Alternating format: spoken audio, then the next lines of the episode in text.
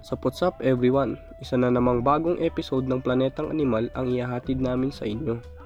Ako po si Greggy at kasama ko ngayon si Fernan. At ang pag-uusapan natin ngayon ay ang giraffe.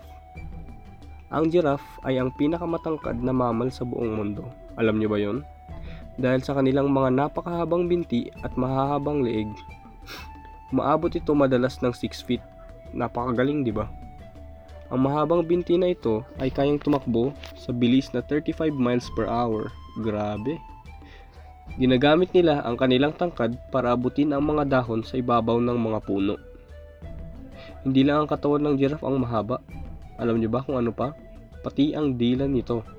Ito ay umaabot ng 21 inches at tumutulong ito sa pagkain nila sa pag-abot nila ng mga dahon. Madalas, kain lang ang ginagawa ng mga hayop na ito katulad sila ng mga baka. At alam nyo pa ba, ginagamit rin nila ang kanilang tangkad upang makita agad nila kung may mga parating silang kalaban na gustong kumain sa kanila. At dahil sa tangkad ng giraffe, kinakailangan nila mag-split upang uminom sila ng tubig dahil mahaba ang kanilang binti at leeg. So, ang dami nating natutu- natutunan sa episode na ito. So, yun lamang po para sa episode na ito. Sa susunod na episode ng Planetang Animal ay isang animal na naman ang ating pag-uusapan. So ayun lamang po. Paalam.